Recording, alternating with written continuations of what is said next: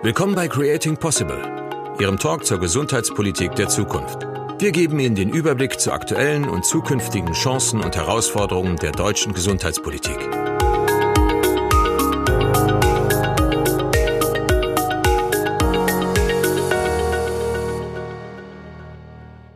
Liebe Zuhörerinnen und Zuhörer, ich darf Sie, ich darf euch ganz herzlich zu einer neuen Folge des Podcasts Creating Possible, der Talk zur Gesundheitspolitik der Zukunft von Gilead begrüßen. Mein Name ist Christine Meyer und ich spreche hier in regelmäßigen Abständen mit Menschen aus Politik und Gesellschaft über relevante Themen rund um die Gesundheit und Gesundheitspolitik. Die heutige Folge befasst sich mit einer extrem unterschätzten Virusinfektion, der Hepatitis C. Bei einer Hepatitis handelt es sich um eine Leberentzündung, die unter anderem durch Hepatitis-Viren ausgelöst werden kann. Für Hepatitis B existiert eine Impfung. Dagegen steht für Hepatitis C kein Impfstoff zur Verfügung. Problematisch ist es vor allem deshalb, weil dieses durch Blut und Körperflüssigkeiten übertragene Virus als extrem ansteckend gilt. So waren allein in Deutschland im Jahre 2020 wahrscheinlich knapp 190.000 Personen infiziert, die Dunkelziffer liegt vermutlich deutlich höher. Hinzu kommt, mit HCV, also Hepatitis C, infizierte Menschen haben häufig nur gering ausgeprägte oder gar keine offensichtlichen Symptome. Sie können viele Jahre mit dem Virus leben, ohne dass die Krankheit diagnostiziert wird. Dadurch steigt das Risiko für eine schwerwiegende Leberschädigung in der Folge erheblich. HCV ist eine der Hauptursachen der Zirrhose und des Leberkrebses und ist, zusammen mit dem Hepatitis B-Virus für zwei Drittel aller durch ein Leberkarzinom bedingten Todesfälle weltweit verantwortlich. Wie so oft gibt es auch hier einige Risikogruppen, die besonders betroffen sind und über eine wollen wir heute explizit sprechen, nämlich die Gruppe der Haftinsassen. Ausgerechnet hier, wo in einem extrem kontrollierten Umfeld der Haftanstalt eigentlich besonders günstige Bedingungen herrschen, das Virus in den Griff zu bekommen, Gerade hier ist das Virus besonders verbreitet. Warum das so ist und was man tun kann, um diese, ja, nennen wir es mal ruhig so, Chance zur Elimination von Hepatitis C besser zu nutzen, darum geht es in unserer heutigen Folge. Begrüßen darf ich zu diesem spannenden Thema zunächst den Gefängnisarzt Dr. Hermann Josef Bausch-Höltehoff, den ihr und Sie wahrscheinlich vor allem als Joe Bausch und Tatortgerichtsmediziner kennen. Joe Bausch, Sie sind ja nicht nur im Tatort als Arzt tätig, sondern auch im echten Leben Mediziner und waren in dieser Funktion lange als Anstaltsarzt der Justizvollzugsanstalt Werl tätig. Ich weiß gar nicht, wie oft Sie diese Art der Anmoderation schon gehört haben. Ich hoffe dennoch, Sie können sie noch hören. Das heißt, Sie kennen sich im Alltag bestimmter äh, Gefängnismauern bestens aus. Umso schöner, dass wir heute miteinander sprechen können. Herzlich willkommen, Joe Bausch. Hallo. Und außerdem darf ich den langjährigen Abgeordneten des Nordrhein-Westfälischen Landtags, Herrn Serda Yüksel von der SPD, herzlich begrüßen. Sie, Herr Yüksel, sind ebenfalls gleich doppelt vom Fach. Zum einen natürlich als Politiker, der beispielsweise eine kleine Anfrage zum Thema Hepatitis C im Justizvollzug an den Landtag NRW gestellt hat. Zum anderen aber sind Sie auch ausgebildeter Krankenpfleger und damit vom medizinischen Fach. Schön, dass auch Sie dabei sind. Herzlich willkommen. Hallo. Ja, hallo. Herr Bausch, Herr Yüksel, ich freue mich. Lassen Sie uns direkt loslegen. Und Herr Yüksel, wie schätzen Sie denn die Situation im Justizvollzug mit Blick auf Hepatitis C aktuell ein? Im Moment etwas besser als noch vor ein paar Jahren. Ähm, das Bewusstsein und die Sensibilität, insbesondere diese wirklich schreckliche Erkrankung, für die es ja seit einigen Jahren auch eine wirksame Therapie gibt, äh, war nicht so ganz im Blick der Justizvollzugsanstalten und der Anstaltsärzte. Ähm, aber dennoch, wenn man sich die Prävalenz, also die Häufigkeit äh, des Vorkommens der Erkrankung anschaut, äh, müssen wir resümieren, dass wir eine sehr hohe Prävalenz haben. Nochmal die Zahl in der Durchschnittsbevölkerung liegt die Infektion mit Hepatitis C bei 0,3 Prozent, in Haft bei 16 Prozent. Äh, und das zeigt, dass wir uns mit einer riesen äh, Zahl von Infizierten zu tun haben die dann unbehandelt, dann unweigerlich, so wie Sie das gerade beschrieben haben, zu äh, lebensbedrohlichen äh, Erkrankungen äh, und Situationen führen kann. Ähm, wir sind viele Schritte weitergekommen. Äh, die Sensibilität ist inzwischen auch in den Justizvollzugsanstalten da. Der Grund, warum früher diese sehr teure Therapie in den Justizvollzugsanstalten nicht angeboten worden ist, ist, dass das Budget der Justizvollzugsanstalten relativ schnell gesprengt worden ist, wenn man sehr viele hatte, die sich behandeln lassen wollte.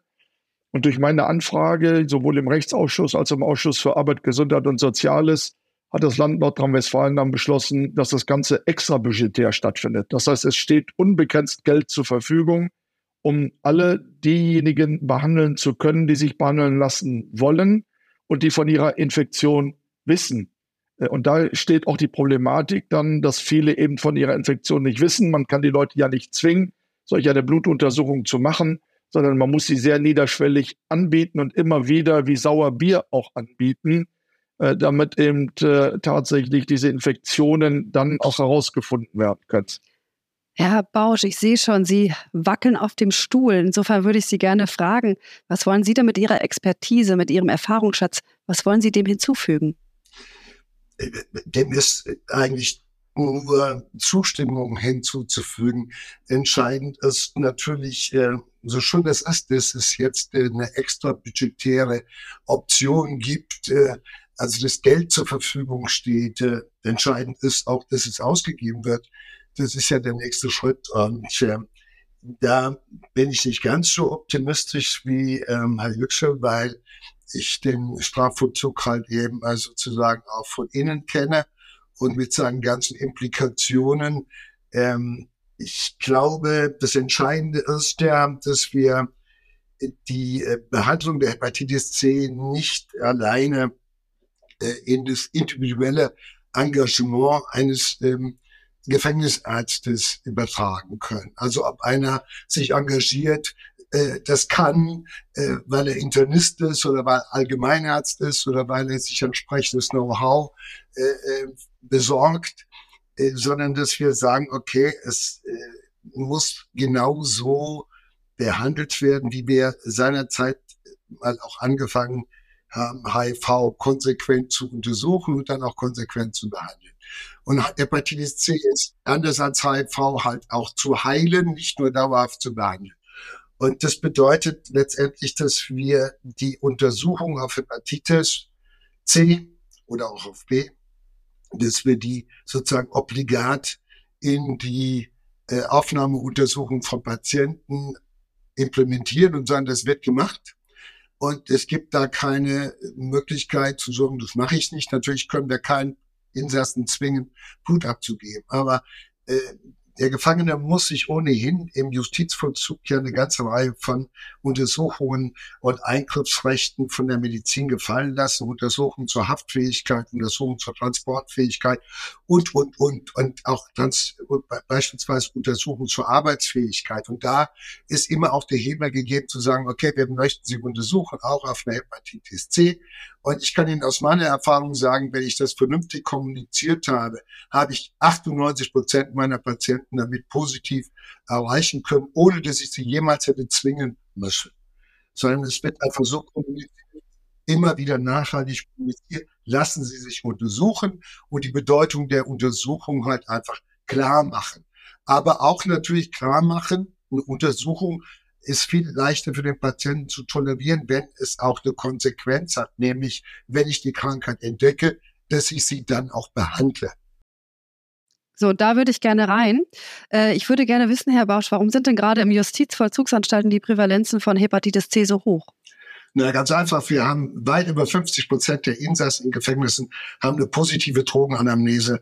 In äh, manchen im Frauenvollzug sind es 75 Prozent positive Drogenanamnese. Das heißt, die Menschen haben vor der Haft äh, Drogen konsumiert, regelmäßig Drogen konsumiert, IV-Drogen konsumiert, sich in der Subkultur aufgehalten, wo sozusagen Blutkontakte mit anderen Infizierten, Hepatitis C-Infizierten denkbar und möglich sind. Das führt zu einer hohen Prävalenz, zu einer hohen Zahl an Insassen in deutschen Gefängnissen, die eine Hepatitis äh, äh, C haben. Und äh, kombiniert das Ganze noch natürlich mit Menschen, die sich wegen der Drogenabhängigkeit prostituieren, das heißt äh, Sex mit Männern haben äh, und Prostitution betreiben. Die Kombination aus diesen drei Sachen führt natürlich zu einer äh, deutlichen äh, Erhöhung der Prävalenz.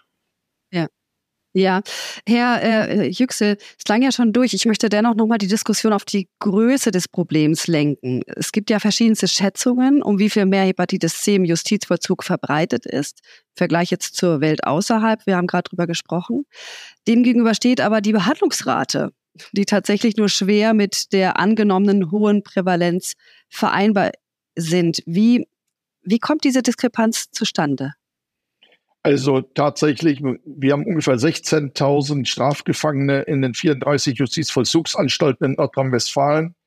Und wenn wir eben äh, in dem Fall von 16 Prozent reden, die von einer Hepatitis C-Infektion betroffen sind, so reden wir von rund fast 3000, zwischen 2800 und 3000 Menschen, die davon betroffen sind. Das zeigt also mal die Dimension. In Europa selbst sind 10 Millionen Menschen Hepatitis C äh, positiv. Äh, das heißt, wir reden nicht von einer Minderheit äh, bei den Infektionen. Die Behandlungszahlen sind in den letzten Jahren angestiegen, sie sind aber noch zu niedrig. Äh, das hängt damit zusammen, wie Herr Bausch gerade richtigerweise sagte, dass es manchmal auch vom Arzt abhängt, inwieweit sozusagen die Sensibilität da ist, solche niederschwelligen Angebote auch zu machen. Ich höre manchmal von Anstaltsärzten, ich bin hier als Vorsitzender des Petitionsausschusses sehr häufig auch in Justizvollzugsanstalten unterwegs und versuche auch immer wieder die Anstaltsärzte zu sprechen und zu treffen. Die sagen, die Haftdauer ist so kurz, das lohnt sich nicht, jetzt mit der Therapie anzufangen. Oder der kann die Therapie dann immer noch machen, wenn er rausgeht. Äh, dann haben wir die Kosten nicht an der Backe äh, und ähnliche Dinge. Äh, obwohl das Setting der Haft ja herausragende Bedingungen ja schafft. Sie haben die Patienten da für die 10- bis 12-wöchige Therapie, eine Pille jeden Tag. Und dann haben sie äh, Hepatitis C in fast nahezu 100 Prozent der Fälle auch eliminiert. Äh, und deshalb braucht es wirklich Sensibilität und Awareness bei den Anstaltsärzten. Ich weiß, dass das Justizministerium auch in den Treffen mit den Anstaltsärzten immer wieder darauf auch hinweist. Äh, aber es nutzt eben nichts, wenn man einem äh, Insassen sagt, äh, ja, es ist jetzt positiv, äh, aber ihm dann auch erklärt, warum das jetzt keinen Sinn macht, die Therapie in der Justizvollzugsanstalt äh, zu beginnen ich habe immer gesagt, äh, Prison Health ist auch hm, Public Health äh, und alles das, was draußen möglich ist, muss drinnen auch möglich sein und da darf es eben auch keine Hürden geben. Aber da, das hängt wirklich äh, meiner Erfahrung nach äh, mit der Sensibilität der Anstaltsärzte zusammen. Äh, der eine äh, hat da einen größeren Fokus drauf als der andere. Ja, Sie haben jetzt einige Stichpunkte genannt. Auf der einen Seite sprechen Sie ja das Äquivalenzprinzip an, in der Zeit, in der die wie, wie nennen wir sie einfach? Ist es richtig Insasse, Häftlinge, Gefangene? Wie sagen wir es eigentlich richtig? Es sind Insassen, ja. Die Insassen, gut, okay. Äh, weil ihr müsst einmal ein Wording sozusagen finden. Äh, die Insassen, äh, auf der einen Seite sind sie ja während ihrer äh, Haftstrafe nicht äh, bei der Kranken, bei der gesetzlichen Krankenversicherung untergebracht, sondern diese Leistung übernimmt das Land in der Zeit. Aber auf der anderen Seite haben sie natürlich genau die gleichen Rechte auf äh, Behandlung als wären sie in einer normalen gesetzlichen Krankenversicherung untergebracht. Das verstehe ich nicht, nicht so wirklich, inwiefern ähm, dann die Hepatitis C nicht konsequenter behandelt wird, wenn doch eigentlich der Anspruch des, der Anspruch des Gefangenen tatsächlich genau derselbe ist. Herr Bausch. Es geht, es geht ja noch weiter. Es gibt ja nicht nur das Äquivalenzprinzip, dass Patienten, die im Knast sitzen, genauso zu behandeln sind wie GKV versichert, als gesetzlich krankenversichert. Darüber hinaus gibt es in den Gefängnissen ja auch noch die Garantenpflicht. Die Garantenpflicht garantiert einem Insassen, dass er nicht aufgrund der, der Vollstreckung der Haft äh, noch besonderen Gesundheitsgefährdungen unterworfen wird oder äh, äh, Infektionsrisiken unterliegt. Deshalb machen wir relativ viel Diagnostik im Hinblick auch auf den Infektionsschutz. Jeder, fast jeder wird auf HIV getestet. Ja, also äh, um zu schauen, müssen wir ihn alleine unterbringen. Ist eine Gefahr für die anderen Gefangenen? Es gibt ausreichende Untersuchungen zur Tuberkulose und, und, und. Also die Garantpflicht geht ja noch über das Äquivalenzprinzip hinaus. Und jetzt kommen wir doch zur, zur, eigentlichen, zur eigentlichen Krux. Die eigentliche Krux ist doch die, das Robert-Koch-Institut hat festgestellt, dass 45 Prozent aller Menschen in Deutschland, die eine Hepatitis C haben, Hafterfahrung haben. Das heißt, die waren schon mal im Knast.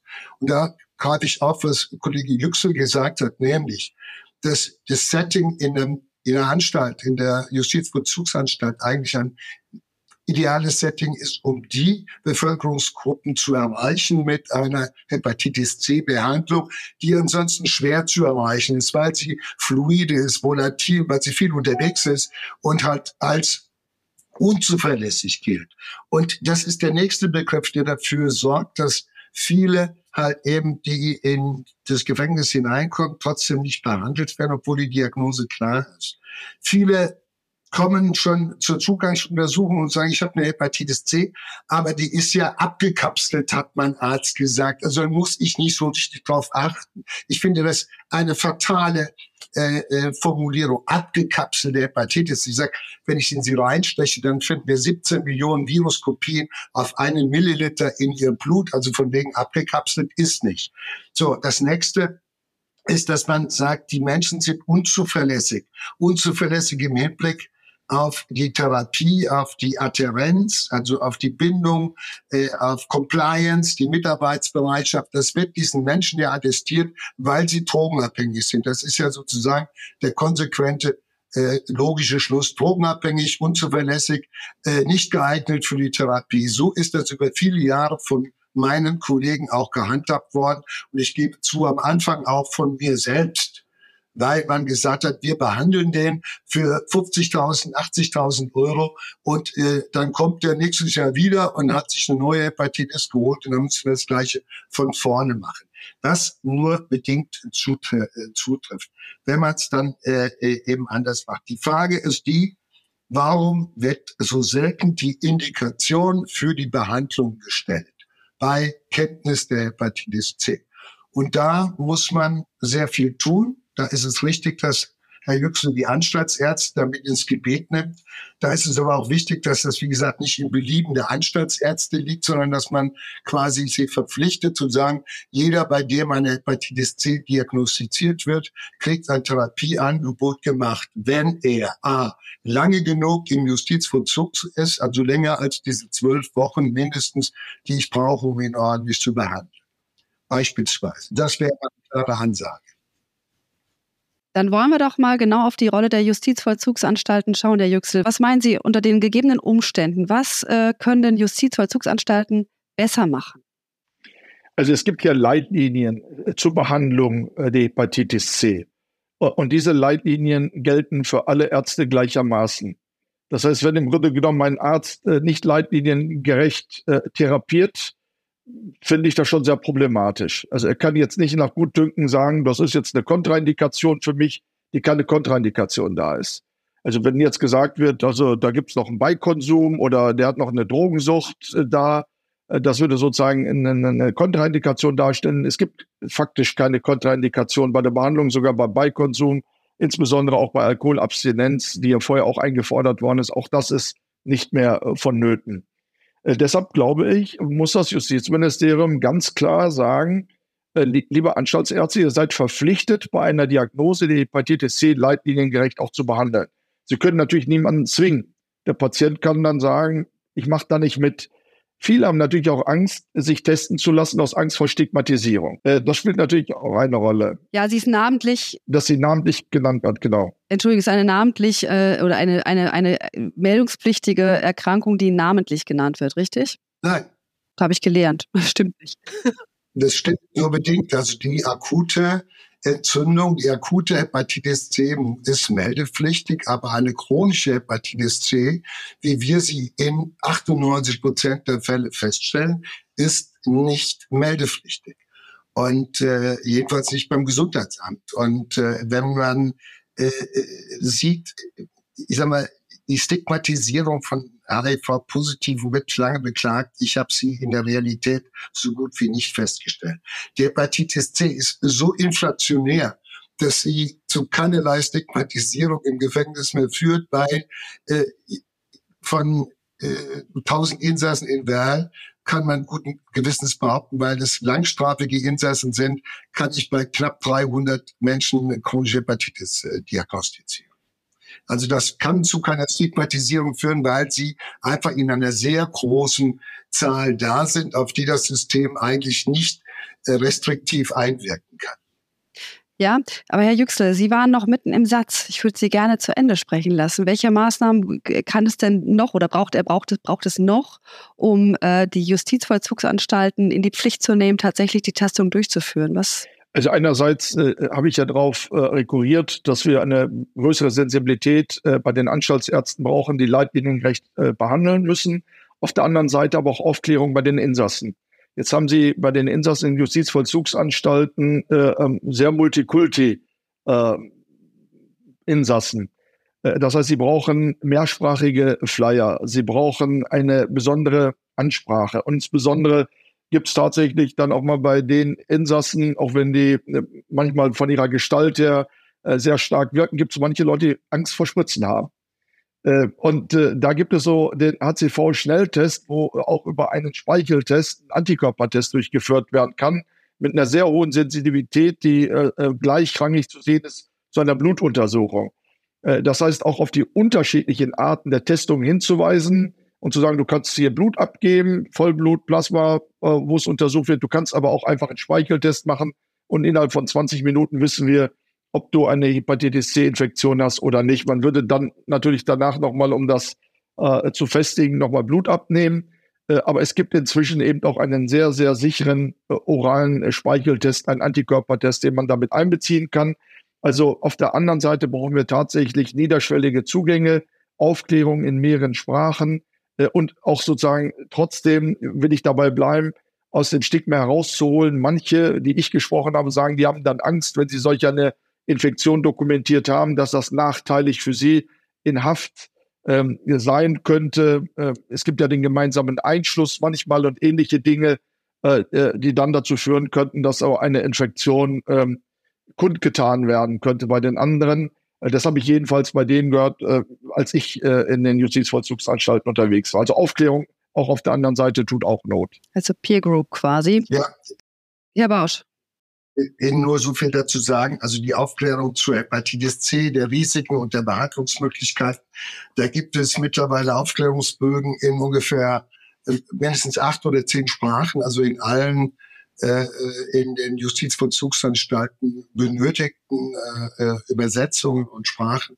Das ist nicht das Problem, aber es ist natürlich so, äh, es kommt auf die Art individuelle Ansprache auch durch den Arzt an, weil das ist ja die, das Blatt Papier, die Aufklärung, das ist nicht alleine das, was den Patienten überzeugt, da haben Sie vollkommen recht.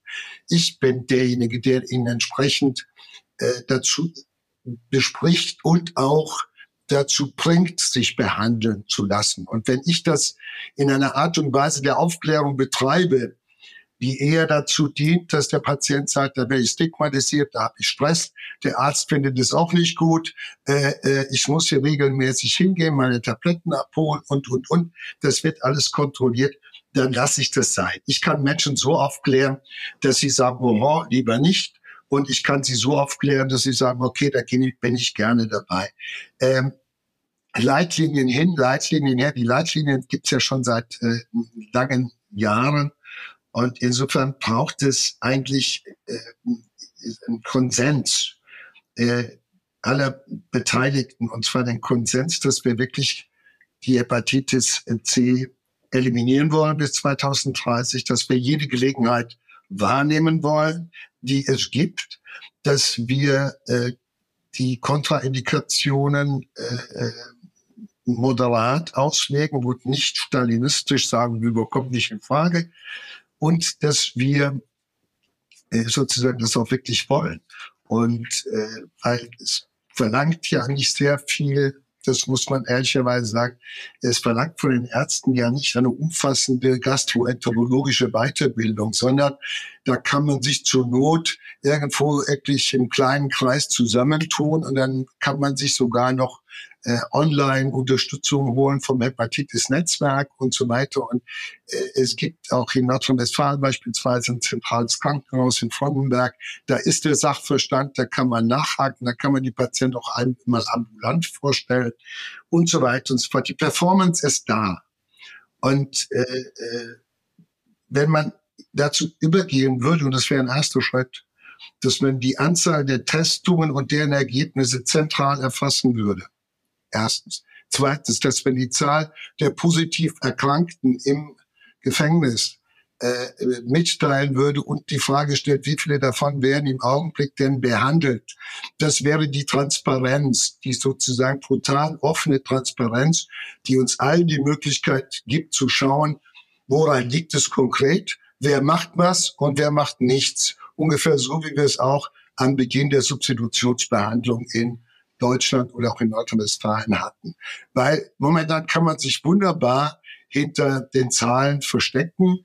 Man kann sagen, ja, äh, äh, wie viele machen. Äh, und dann gibt es welche, die sagen, wir haben eine kurzstrafigen Anstalt, hier geht's gar nicht. Interessant ist es, bei den langstrafigen geht's dann auch nicht. Und wo geht's denn? Das Zahlen schreiten wir zum Äußersten, erheben wir Zahlen. Und noch ein letzter Satz. Wissen Sie, bei der Hepatitis C gilt im Knast folgendes, wer keine Temperatur misst, stellt auch kein Fieber fest. Und äh, solange wir das tolerieren, äh, ist das immer noch im Argen.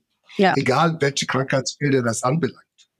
Herr Bausch, Sie haben tatsächlich gerade einen wichtigen äh, Punkt noch angesprochen, neben den ganzen anderen wichtigen Punkten, nämlich die bis 2030-Strategie, die die Bundesregierung äh, genau äh, anerkannt hat, beziehungsweise in den Angriff genommen hat, bis 2030 äh, HIV äh, und andere sexuell übertragbare Erkrankungen, so auch HCV, zu eliminieren. Das soll weltweit dann auch noch passieren, aber Deutschland hat, macht eben auch mit. Ähm, ich würde gerne auf die Rolle der Politik schauen.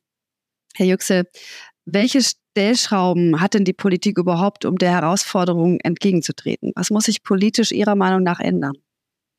Ja, auch im politischen Raum hat es auch eine Bewusstseinsänderung gegeben, als ich das Thema das erste Mal hier im Nordrhein-Westfälischen Landtag im Rechtsausschuss und im Gesundheitsausschuss äh, platziert habe war hier auch ähm, die Awareness nicht besonders hoch äh, bei dem Thema. Ähm, ich habe dann ganz krass in einer Ausschusssitzung gesagt, liebe Leute, wenn wir Strafgefangene oder Insassen einer wirksamen Therapie nicht zuführen, führen wir durch die Hintertür die Todesstrafe wieder ein.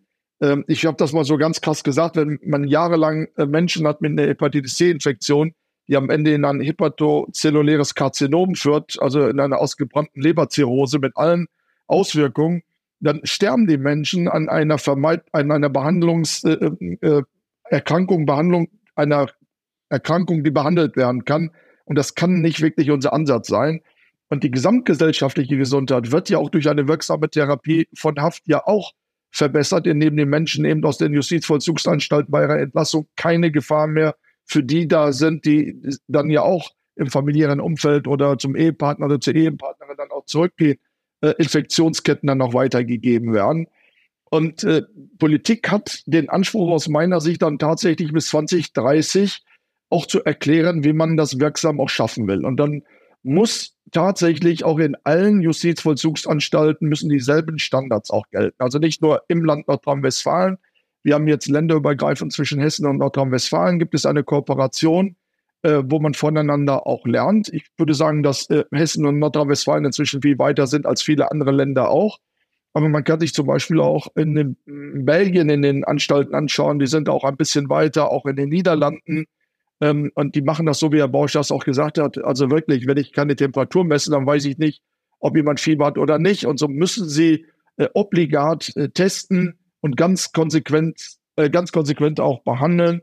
Äh, sowohl in äh, niederschwelligen Angeboten in den Justizvollzugsanstalten, aber auch in der Allgemeinbevölkerung, insbesondere in einer sozialen Gruppe, die sowieso einen schlechten Zugang zu Gesundheit und zu Ärzten auch haben. Wenn ich an den Bereich der Wohnungslosen denke oder denen, die äh, strafhaft dann irgendwann mal verlassen und rauskommen, wo die über, der Übergang zwischen der Strafhaft und der Freiheit nicht ganz gut funktioniert. Da darf es auch keine Therapieabbrüche geben, und da darf es auch kein Vakuum geben. Nochmal eine Zahl zu sagen. Die ersten 48 Stunden äh, nach der Haftentlassung sind die gefährlichsten Stunden, weil die meisten Menschen, die aus Haft entlassen werden, in den ersten 48 Stunden versterben. Und deshalb ist auch ganz besonders wichtig, dass es einen vernünftigen Entlastmanagement gibt, die die Menschen unmittelbar am, am Tor auch auffangen und vorher schon klar sein muss, dass die Leute dann weiter versichert sind, dass um Wohnraum gekümmert wird, und nicht zu sagen, wir haben ein Entlassmanagement, die Leute kommen raus, landen erstmal auf der Parkbank, werden von den falschen Freunden abgeholt und äh, das, was dann in der Haft an Geld angespart worden ist, landet dann an bestimmten Stellen, aber nicht eben für die Resozialisierung. Ja, das war ist eine erschreckende Zahl, die Sie gerade genannt haben. Herr Bausch, an welcher Stelle sehen Sie die Politik in der Pflicht? Ja, ich kann das ergänzen, was Herr Juxel gesagt hat. Es muss uns eines klar sein. Die Patienten, die wir in Haft haben, die Hepatitis C äh, krank sind, sind virile junge Männer. Virile junge Männer, die mit Hingabe diesen Hepatitis C-Virus weiter verbreiten, weil wenn er nicht behandelt wird, werden sie den Hepatitis C-Virus weiter verbreiten. Wenn wir es in Gefängnissen selber als Ärzte bagatellisieren, warum soll der Patient die Dramatik, die das Ganze beinhaltet auf der Strecke, warum soll er sie begreifen? Ja, also weil er spürt's nicht, er merkt's nicht. Nur wenn ich anfange, die Diagnose mit ihm zu besprechen, dann spricht er mit seiner Freundin, mit seiner Ex-Freundin, mit der Frau. Und dann kommen bei mir die Anrufe. Und dann merkt man erst die Dimension der Hepatitis C, dass da ganz viel dran hängt, ganz ganze Infektionsketten dran hängen. Und wenn man das erlebt hat, kann man sehen, dass man einen großen Beitrag zur Gesundheit der gesamten Gesellschaft leistet, wenn man die Virusträger im Gefangenschaft dann wenigstens in einem guten Setting behandelt. Und wenn man das erlebt hat, dann ist man vielleicht bereitwilliger dabei, weil das geht uns dann alle an. Das ist, was ich meine. Das bleibt nicht nur eine Infektion bei denen, der selbst dran schuld, sondern es trifft auch ganz viele Menschen, die weder drogenabhängig sind, noch sonst was, sondern die einfach Pech hatten oder sowas.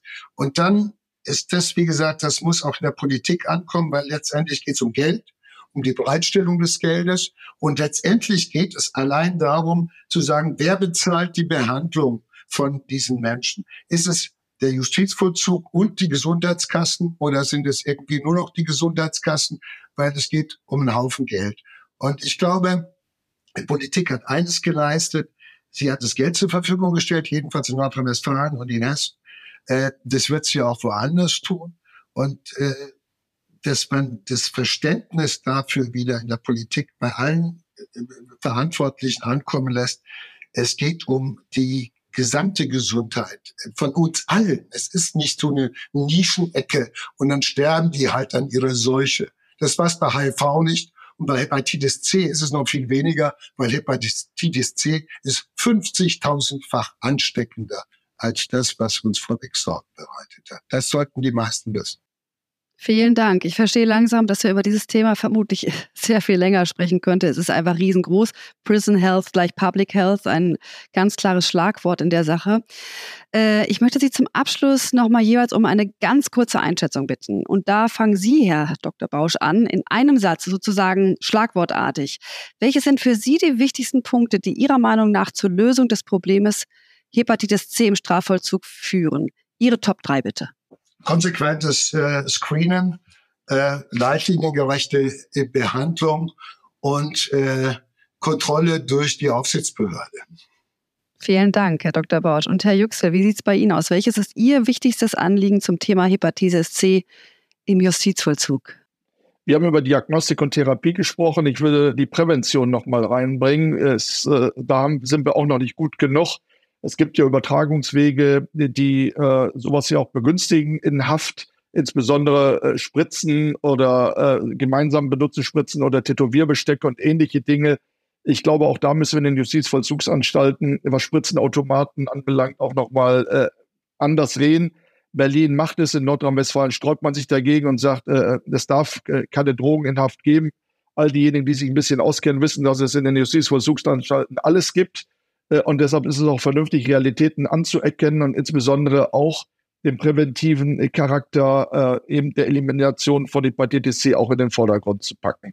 Ich bedanke mich. Ich bedanke mich ganz, ganz herzlich bei Ihnen. Wir sind nämlich tatsächlich am Ende schon angekommen. Ähm, ich möchte mich bei Ihnen, Dr. Joe Bausch, und bei Ihnen, Herr Serda Yüksel, ganz, ganz herzlich bedanken für diese spannenden Einblicke in dieses große Thema. Ich bedanke mich auch bei meinem Team für die ganze Hintergrundarbeit. Mein Name ist Christine Meyer. Bis zum nächsten Mal wünsche ich allen eine gute Zeit und ich sage an der Stelle Tschüss, bis bald. Tschüss, Frau Meyer. Vielen Dank, dass Sie unserem Podcast zugehört haben. Mehr Infos finden Sie unter gileaddialog.de slash podcast oder unter gileadscience.de. Dieser Podcast wurde Ihnen präsentiert von der Gillian Science GmbH.